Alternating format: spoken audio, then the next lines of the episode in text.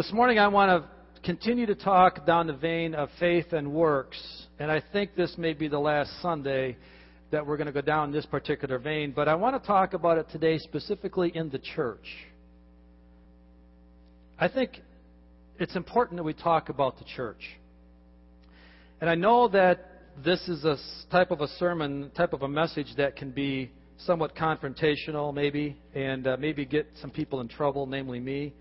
Um, but I pray that you hear my heart, and you pray. I pray that you hear my the intention of what I believe God's Word is saying as we talk about the church and the significance of the church. And we're going to get into some definitions, and we're going to talk about some who, what, whys, and wheres of what the church is about and why the church is important. And um, I'm, I'm hoping that at the end of the service, you'll still be my friend.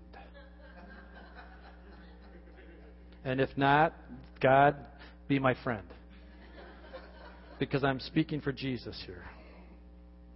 So, anyway, um, what is the church? Let's, let's just kind of jump right into it, okay? What is the church? The church is comprised of Christian people that have come together for the specific purpose of being Christ like in a group setting. That is a definition of what church is. Church is something that is really twofold it is the church at large it is the church of God that encompasses all the people in all the world that have accepted Jesus Christ as their Savior. That is the church. And then there is the church in Charlevoix, which is the community church, and then there is the church of this congregation, our gathering together. So I'm going to try to talk about the church and in um, capture all of that in the next few minutes that we have together here. But I like to look at definitions of what is the church. And I've talked to, or I've talked to, I've gone to the internet, and I've gone to Webster, and I've gone to a definition. And, and this is what our society sees as definitions. Number one, it's a religious building, a building for public worship, especially in the Christian religion. It's also a religion's followers as a group, all the followers of a religion, especially the Christian religion, considered collectively. And it's a religious service, a religious service that takes place in a church. So that's what the definition, according to our society, but the one that really struck me as number one was that they refer, our society refers to church as a building. Let's go to the Word and let's see what the Word calls the church.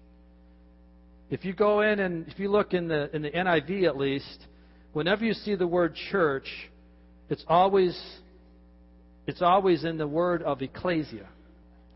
And in the Strong's Concordance, the term, the word ecclesia says this. It is, it is defined as a congregation, assembly, group of people gathered together. It can refer to the Old Testament assembly of believers, but usually to a Christian assembly a church as, here it is twofold, as totality or all encompassing, or in a specific locale. But here's the thing I want, the most important, I think, sentence here, is that in the New Testament, a church is never a building or meeting place. The church is the people. It's like a family. Is a family defined by your home, your house, your building, or is your family wherever you are together? Yeah. And that's what church is. Church is not this building, it's not this facility. It's a place we meet, but it's not the church. The church is us, it's who we are. I have a short video I'd like to share right now that talks about the church a little bit. Larry, would you, would you play that, please? What is the church? Is the church a building? Is the church a pastor? Or the staff?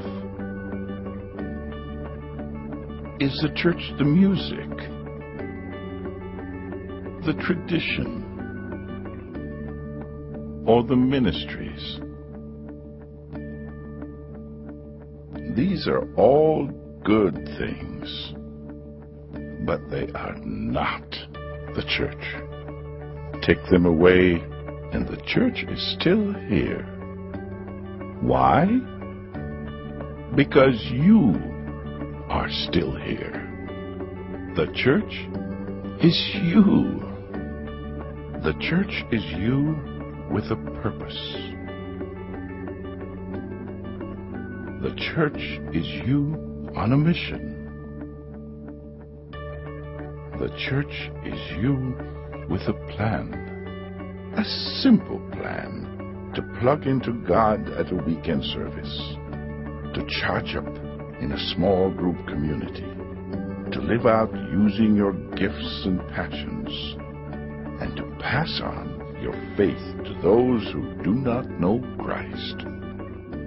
When you and I live like this, all the things we used to do in church become things we do as the church. God desires it. The world needs it. And we are called to be it.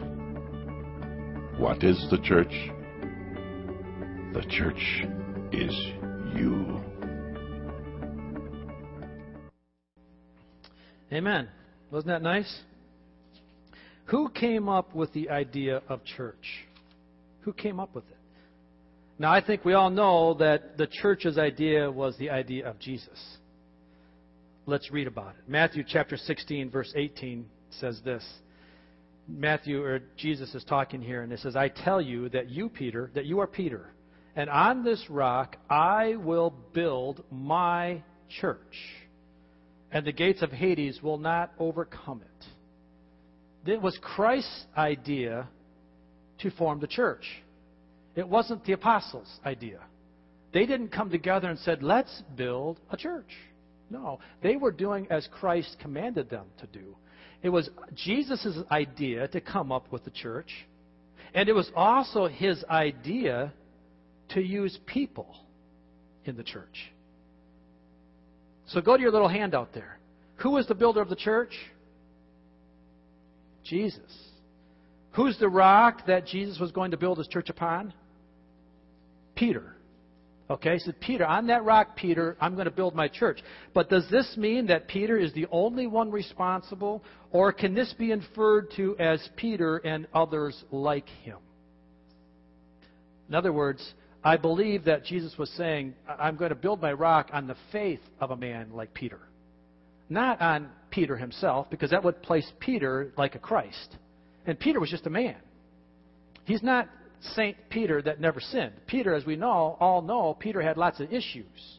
But Jesus used the man regardless of his issues. And that gives me hope that He can use me regardless of my issues, and that He can use you regardless of your issues, and then we can be the rock that Jesus builds His church upon. See, it's a, it's a cooperative effort between man and Jesus to build His church. And then here's the thing that I like, the, the question I like Will the church be overcome? No. The gates of Hades, or the gates of hell, or the gates of death will not overcome the church. Who is the church? What is the church? It's not this building. This building will be overcome. This building will be destroyed at some point in time. These blocks will be laid one on another at some point in time. But we, as the church, as we remain in Christ, we will never be overcome. We will be eternal. So, what does it mean for us as individual Christians to be part of a church? And, I, and let me just take a minute here to, to, to kind of diverge a little bit because as we've been talking about all service here, our Christian faith is very personal. Very personal. The, the relationship that we have with Jesus is so personal, that's what makes it so awesome.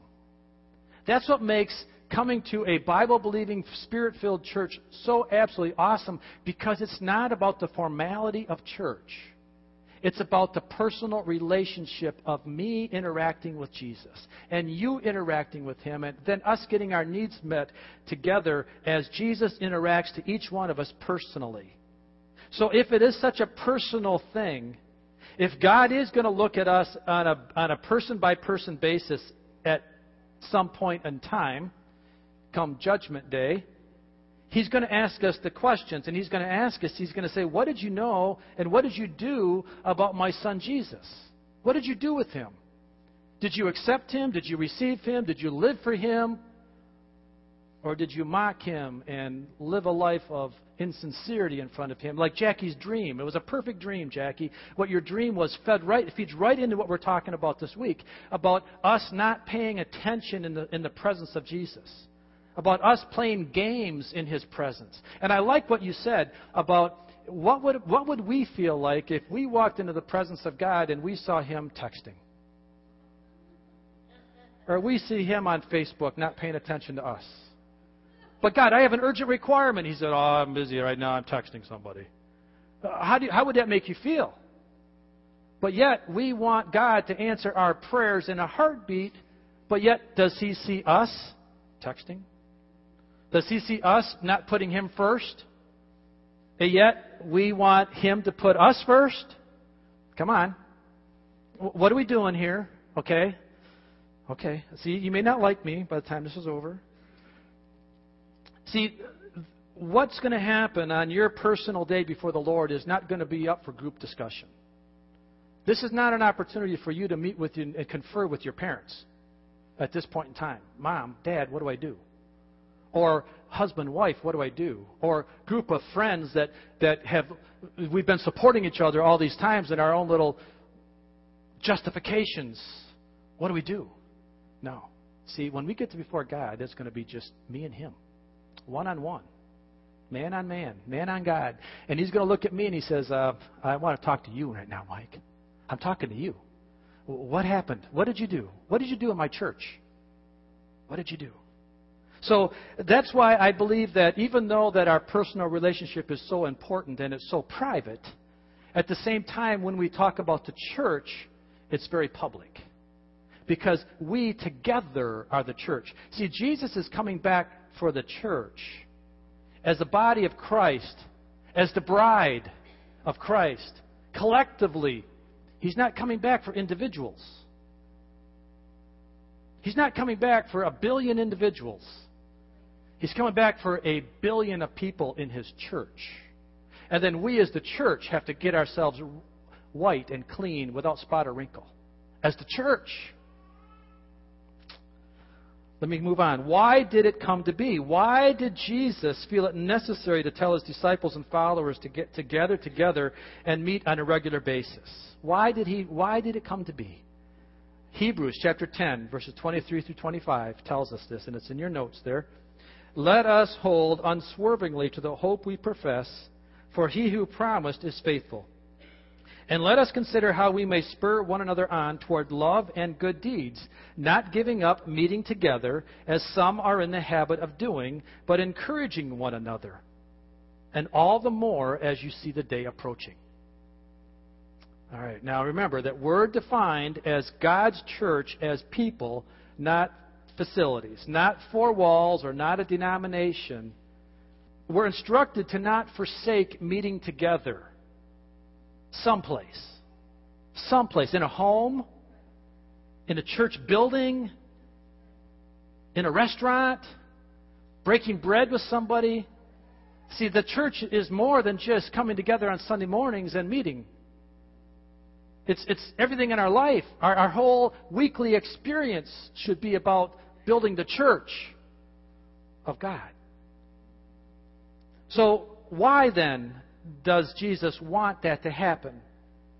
Could it be, go back to your notes, could the why be so that one person can encourage the other person and spur him on to do love and good works towards each other?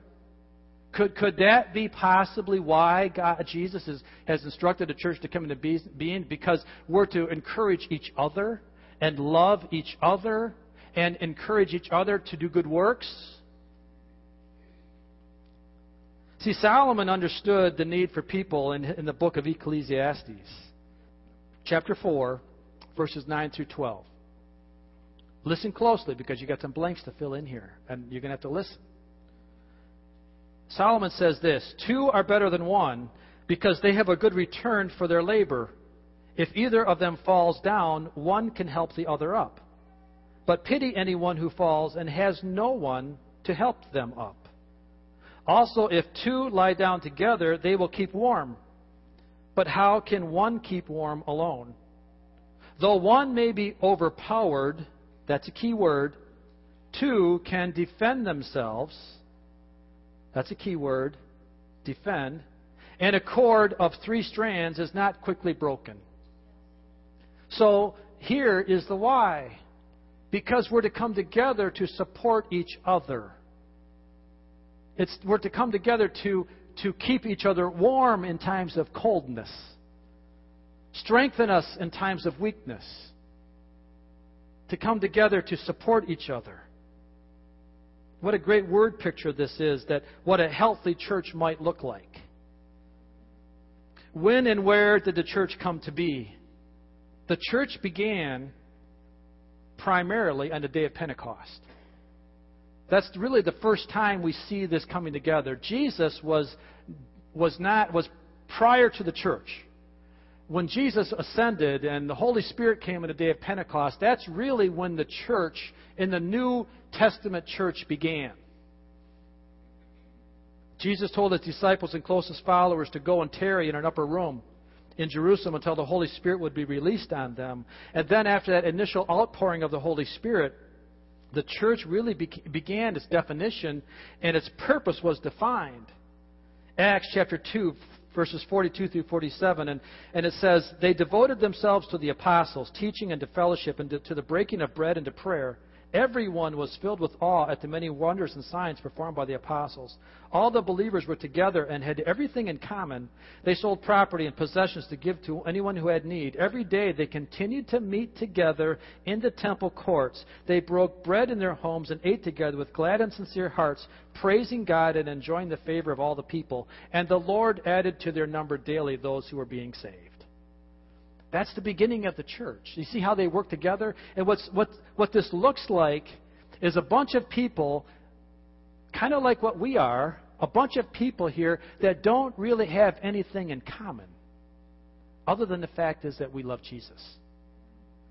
See, we come from different walks of life. I'm different. You're different. Uh, I'm not going to go down that one.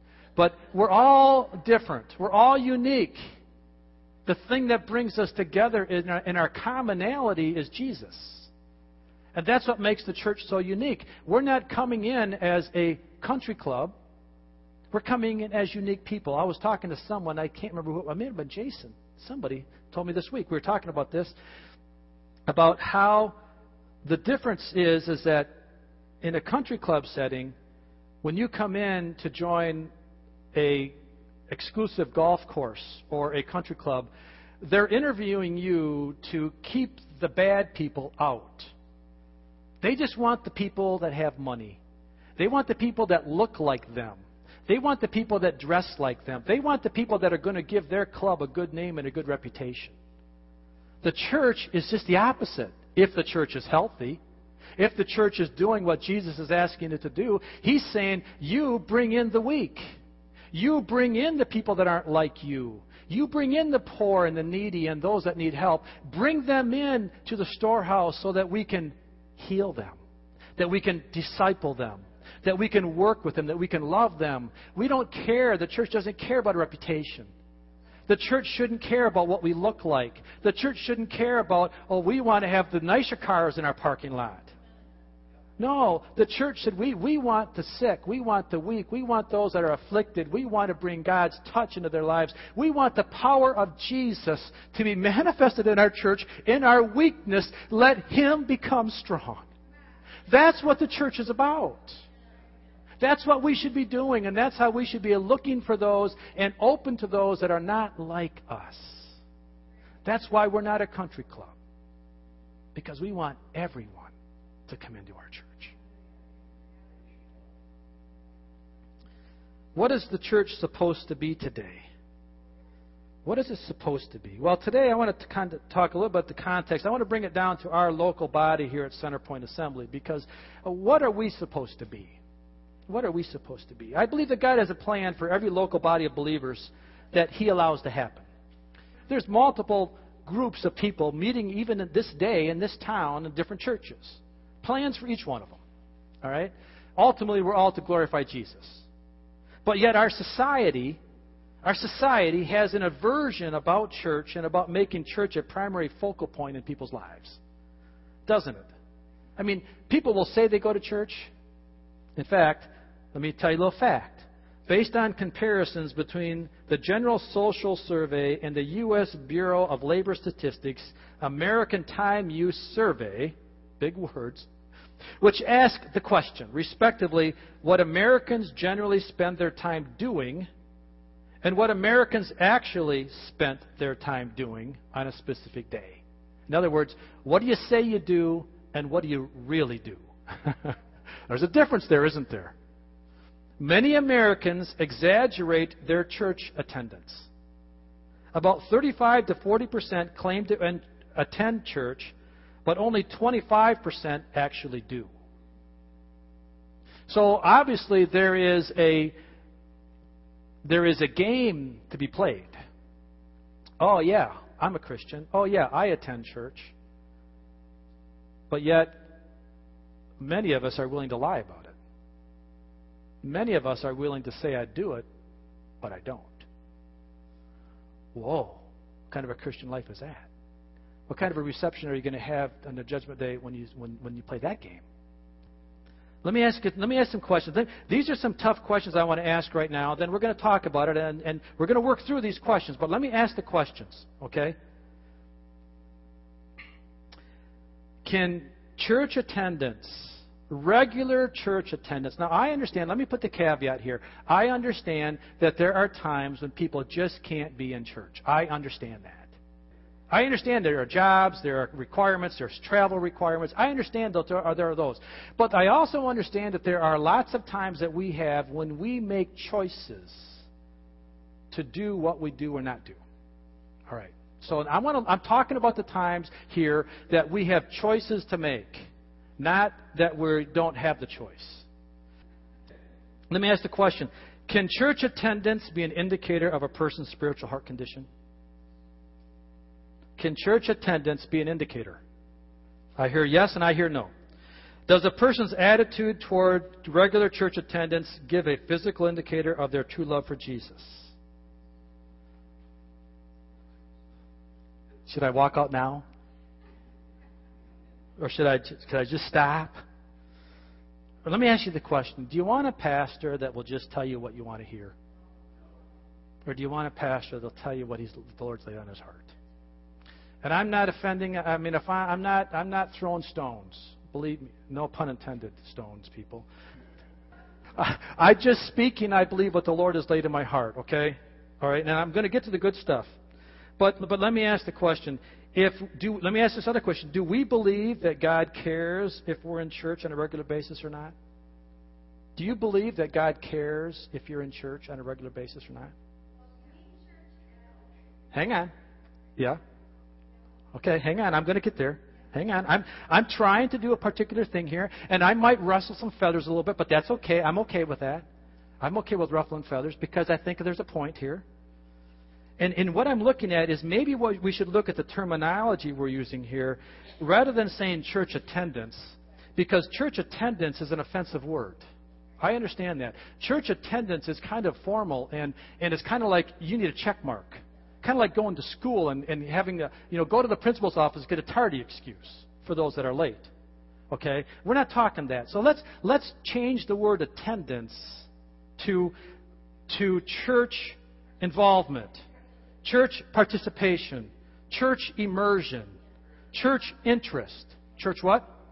Church encouragement, church contribution, church sharing, church input, church partaking, I mean, let's use the words that we're trying to get to here. It's not about coming and filling a church seat. It's about coming in and being part of the church that grows godly people. However that looks. Wherever that looks. Okay? So I'm, I'm talking about being involved in your local church. I'm not necessarily talking about just coming in on Sunday mornings and sitting in a chair. See, let's look at how Christ looks at the church and how he sees it functioning. 1 Corinthians chapter 12, verses 12 through 27, and we're not going to read all those verses today, but I'm going to read the first one and the last one. Verse 12 says, Just as a body, though one has many parts, but all of its many parts form one body, so it is with Christ. What you talked about, Kathleen, you read it today. Then the last thing it says, now, the last verse here, verse 27 says, Now you are the body of Christ, and each one of you is a part of it. Okay? So God as Jesus is, is, is showing us the body of the body of Christ as a body, as a physical body with, with fingers and toes and arms and legs and ears and eyes and, and all these different things, and how we all have a function in the church, whether big or small. It doesn't make any difference. You have a function, and when you don't do your function, the body suffers. We also see the body, the body of believers referenced as the family of believers in numerous passages in Scripture. All right? God's Word compares the church as a, fam- as a body with many parts, if you go to your, your notes. And He also sees the body of believers as a family of believers. Two different analogies that we both can associate with. That's what I like about the way God, the way Jesus so many orchestrates things in His Word, is that He gives us analogies we can understand. Okay? I can understand a body, I can understand a family. We're, we're also called, and we're called brothers of Christ, joint heirs with Christ. Romans chapter 8, verses 14 through 17. For those who are led by the Spirit of God are the children of God. The Spirit you received does not make you slaves so that you live again in fear. Rather, the Spirit you received brought about your adoption to sonship. And by him we cry, Abba, Father. The Spirit Himself testifies with our spirit that we are God's children. Now, if we are children, then we are heirs, heirs of God and co heirs with Christ, if indeed we share in His sufferings, in order that we may also share in His glory. So, according to Romans chapter 8, verses 14 and 17, God does what? According to our notes, God adopts us into His family as we call Him Abba Father. And as a result, we are co heirs with Christ, meaning we are children of God. Okay? So now we see the family happening here.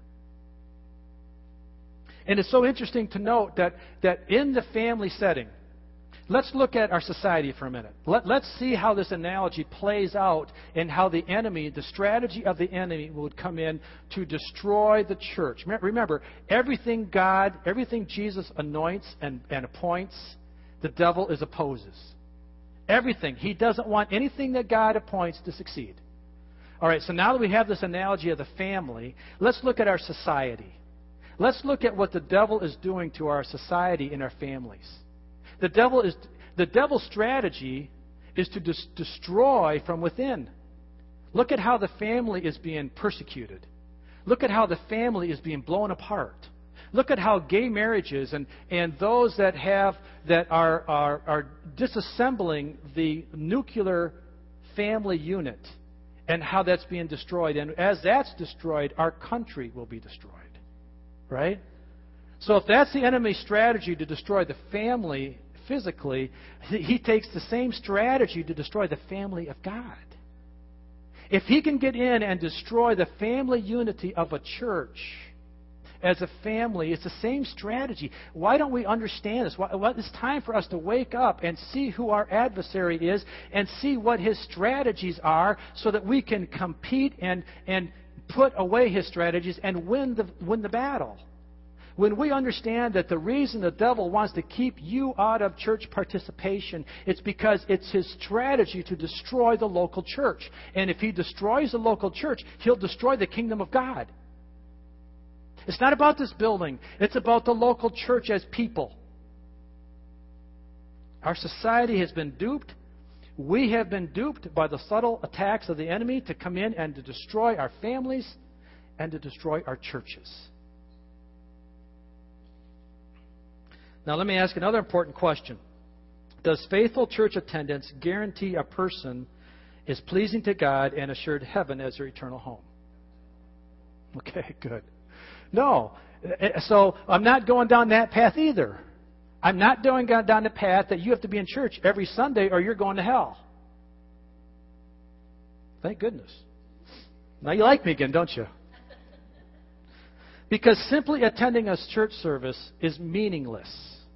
It's no, there's no more meaning to that than, than a single snowflake in a blizzard, a single grain of sand on the seashore, a single drop of water in Lake Michigan. I mean, if all your purpose is, is to come in and fill a church pew, if that's all your purpose is, that's meaningless. As good as it is, it's meaningless if that's all you're doing.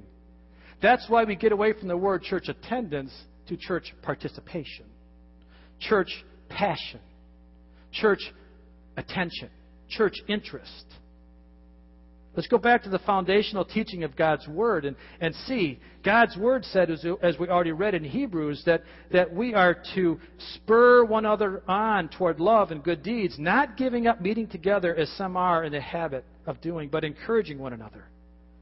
Now, let me ask some other questions. Who benefits or who wins when a person is regular and consistent in church participation? Who wins? Who benefits? The person benefits, all right? Their church family benefits. The others in the or their, their own family, their personal family benefits. Others in the church benefit. The community benefits. Christ is glorified by the heart of commitment and sacrifice. Everyone benefits when we are faithful in supporting our local church. Now, that is participation when you have the choice to make. If you're home sleeping and not wanting to go to church, who loses? Who loses when a person doesn't actively be a part of their local church on a regular basis? Who loses? The person loses. Their family loses. Others in the church lose. The community loses. The kingdom of God loses by hearts of compromise and selfishness and self indulgence that otherwise could have been a productive worker in the kingdom of God. Now, let me ask you who wins when a personally, person willingly chooses to refuse to make a local church a meaningful part of their daily life? Who wins? Let me give you it's one person, it's one name the devil. Satan wins when we willfully choose not to make our local church a priority. Everyone loses, Satan wins. Who are you out to win for? Who are you out to please? See, here, here it really comes down to, to this.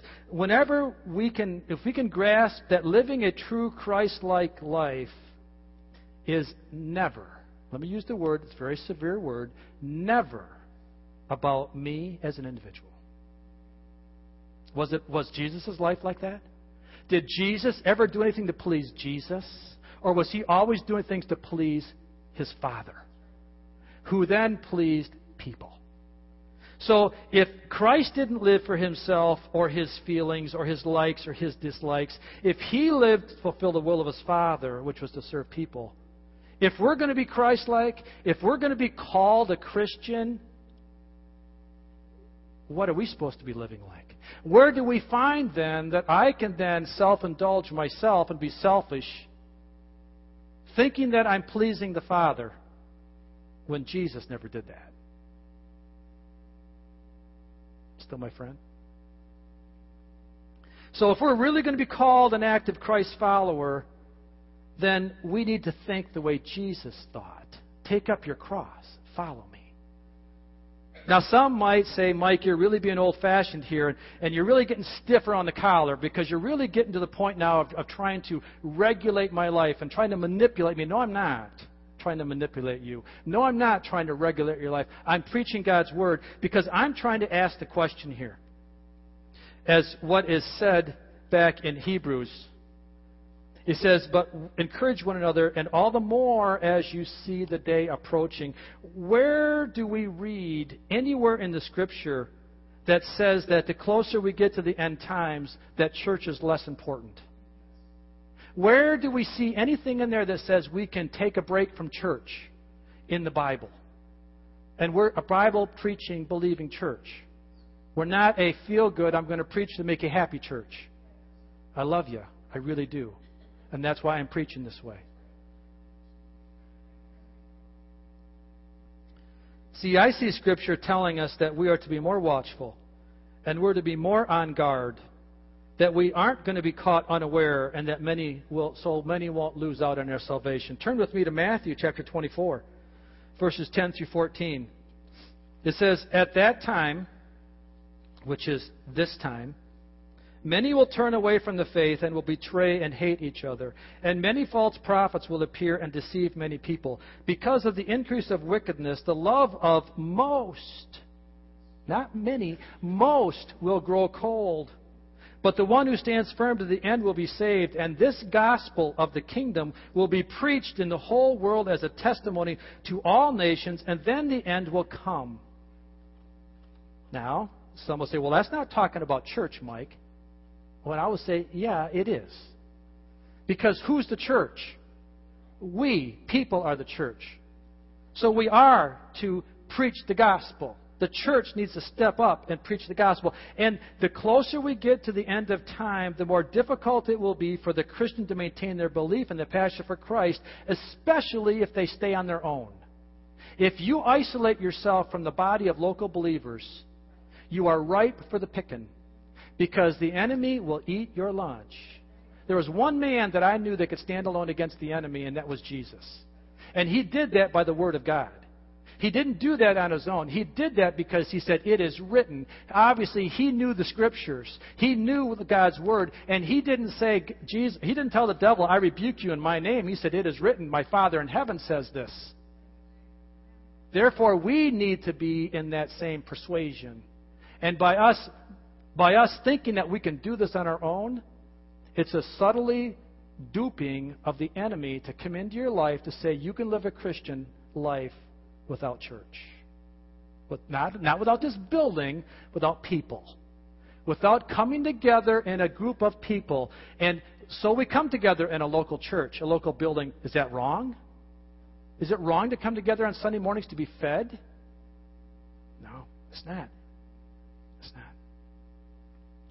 The enemy is subtly trying to deceive and bring destruction in our church and in our lives.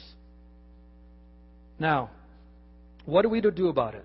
What are we to do about it here? Let's spend some time this morning describing what we think the church that we want to be a part of should be like. Okay? Um, We've talked in the past about working the gardens of our life, the micro gardens and the macro gardens, okay? This is time about working the garden of our community, the garden of our church. Larry, would you throw up that list? What I'd like to do right now is I would like us to describe on the left hand column what do you want your church, what do you want us to be like? Shout out the answers. Larry's going to list them down. What do you want the church to be like? What do you want it to be? Spirit filled. Very fast, Larry. Word, word taught, or Bible believing. Okay, word, a word. Oh, there you go. Word taught. This is going to be fun for Larry. What's that? Okay, not no respecter of persons. Authentic. I love that word. Authentic, soul winning, loving,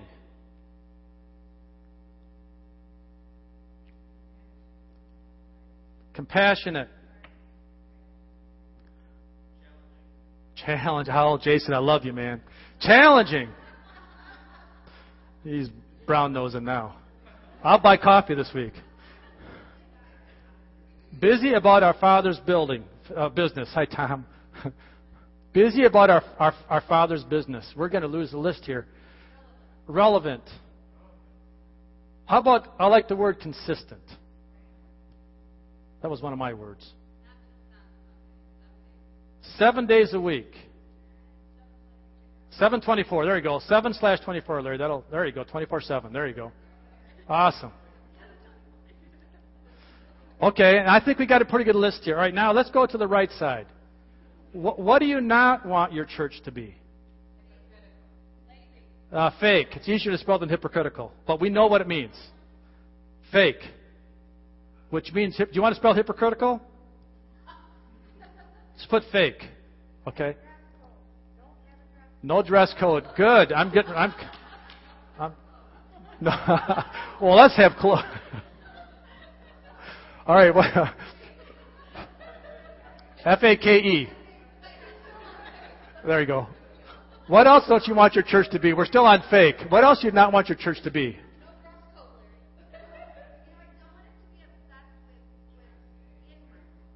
Okay? We don't want it to be inward focused. Okay? All right. Well, we, we what? Well, that's what we want it to be. Yeah, oh, jeez. Tony, you better go to a different church. If you don't want our church to be welcoming, you better go to another church. we, we don't want our church to be cold. We don't want our church to be boring. Let me help you out here. We don't want our church to be dead. We don't want our church to be inconsistent. Yeah, good. Blind is good. We don't want our church to be. We don't want our church to be with bad coffee.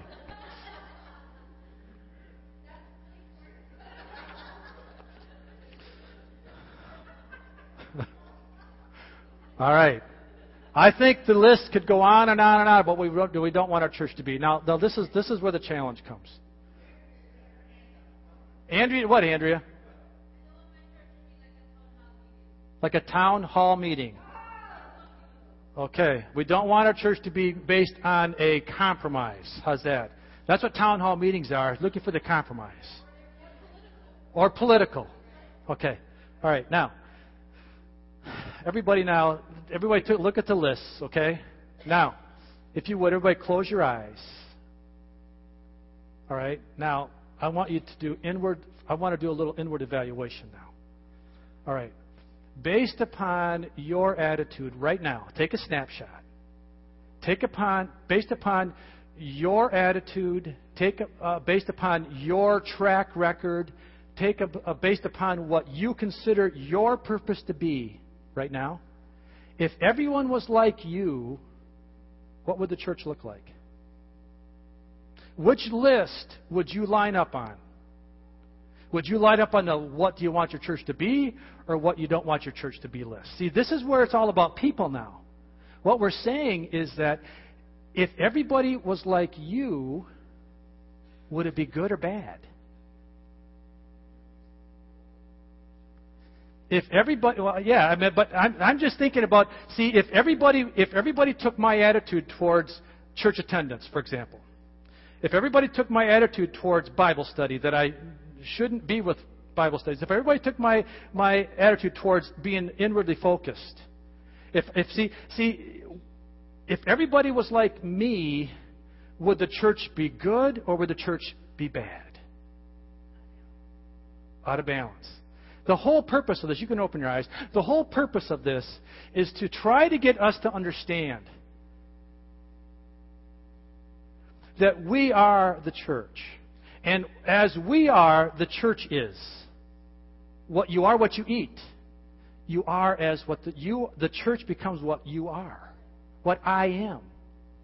And and and how sad it would be if I want the church to be different than what I am. If I want the church to be consistent and I'm not consistent, if I want the church to be compassionate and I'm not compassionate, if I want the church to be soul winning and I don't care about people, if I want the church to be a respect, no respect of persons, but yet I judge people when they walk in based on what they look like, you see that? That's what I'm going for. If you want the church to be what you want it to be, then you need to be the way you need it to be. Okay? It comes here. It starts at home. It starts with me. It starts with you. I'm finally concluding. Jackie, would you come, please? Uh, if we understand that the church is not the building, then the church is us. What we are like is what makes up the church. The question is, are we pleasing to the Lord? If we're pleasing, our church won't be pleasing to the Lord unless we're pleasing to the Lord. He's not going to look down upon our church, our little assembly here, and be pleased with us if we personally aren't being pleasing to the Lord. Ephesians chapter 5, 27 says he's coming back for a radiant church, without stain or wrinkle or any other blemish, but holy and blameless. We put it up there. We want to be the church 24 7. We want to live our lives in a daily perspective. Are we keeping our place in the church and our participation in the church as a top priority, or are we being deceptive and hollow in our philosophies, thinking that I can make church whatever I want to make it and it still be good? No, it's only good when I follow Jesus. Mark 12:30 says, "Love the Lord your God with all your heart and with all your soul and with all your mind and with all your strength." See, that's a big challenge. A writer I read said this, named Matt Costello. He said Christians are often putting family time and family activities before the things of the Lord. Things such as church attendance or participation or Bible study.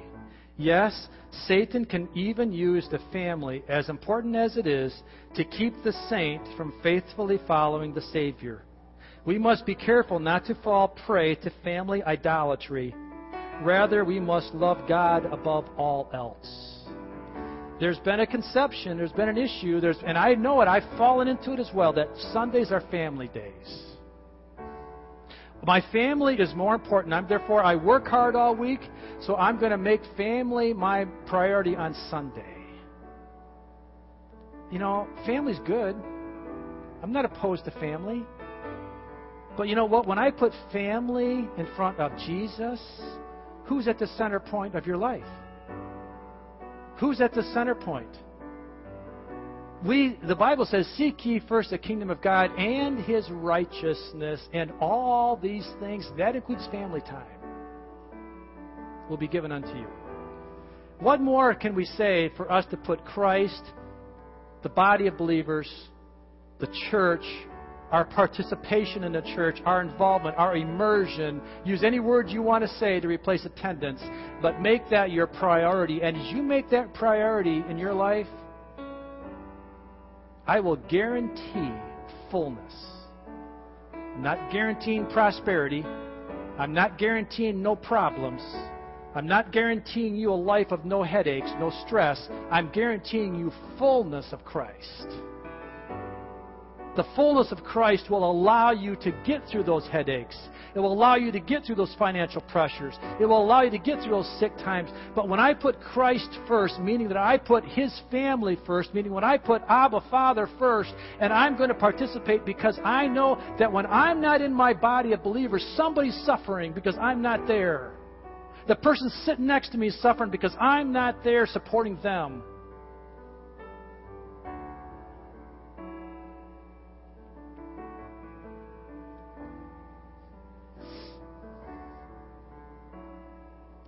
Father, forgive me.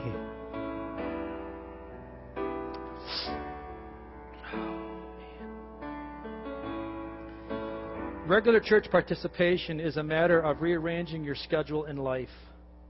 This may include your work schedule, your family schedule, your social schedule, and activity schedule in order to be obedient to God's schedule. There is always time to do God's will. And when I place my urgencies over Bible study. Time to get together that I can feed into somebody else's life. When I can be a teachable person. When I place my feelings, my desires over that. Can I tell you lovingly that you're not pleasing to the Lord? You're not pleasing to God when you choose not to be a participant in His body. And the more we do this, the more outwardly focused we can be. The stronger we become inwardly, the more stronger we can be outwardly. I love what different things people are doing. I love the way God is changing this church. I love the way He's getting our eyes outside of this church. I love the, how we're getting involved with different things that we've never been involved with before. I love that because that's teaching me how to get out into the church of God, into the community. But at the same time, I don't want that to be the distraction that keeps me from looking inwardly because people need us here. I need you. You need me. And the only way we get that is that we come together. Father, we just come before you in Jesus' name.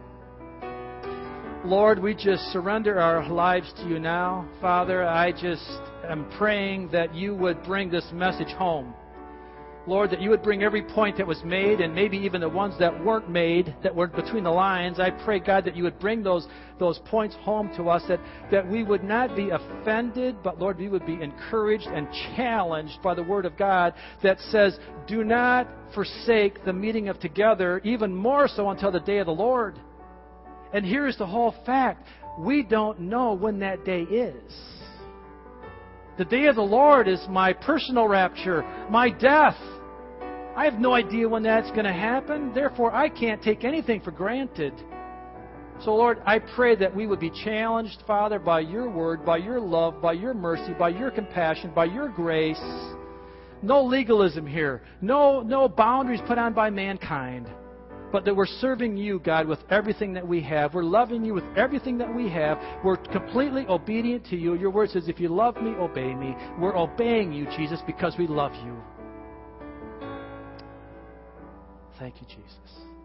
Father, go with us today. Would that sing the song that Jackie's playing? And we'll make this our benediction today. And, and I pray that you love me. I pray that we uh, that we're challenged today and that we're doing, we're going to work together to build the kingdom of God. Amen. Amen. Amen. Jackie, let's sing.